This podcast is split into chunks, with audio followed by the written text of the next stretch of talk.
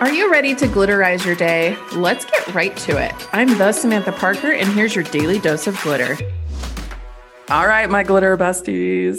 Okay, so are we all obsessed with the Taylor Swift album? I know it's been a bit now, maybe like a month since it came out. I don't know.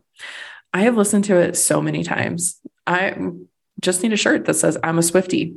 But okay, you know that song that's like Karma is your boyfriend or Karma is my boyfriend, something like that, right? And it really got me thinking that sometimes like we go through things in our life and they fucking suck. Like you guys, I've recorded episodes on this. If you go back to like my very first episodes when I called this glitter in the shit show, and I literally openly talked about some massive trauma that I went through.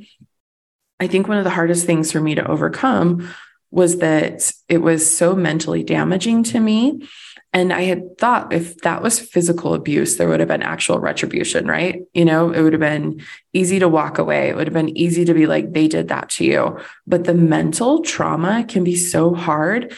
And sometimes I think we get really stuck.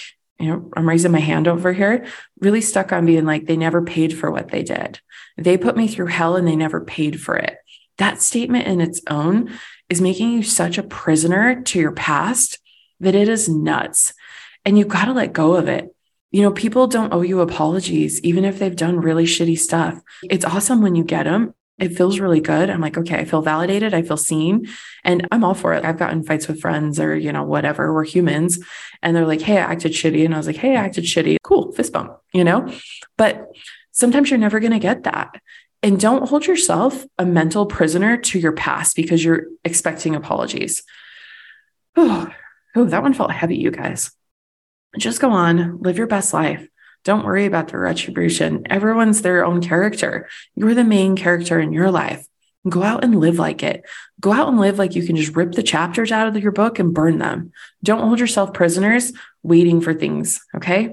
All right. Love you guys. See you tomorrow. Head over to the glitter.me. Check out the free resources.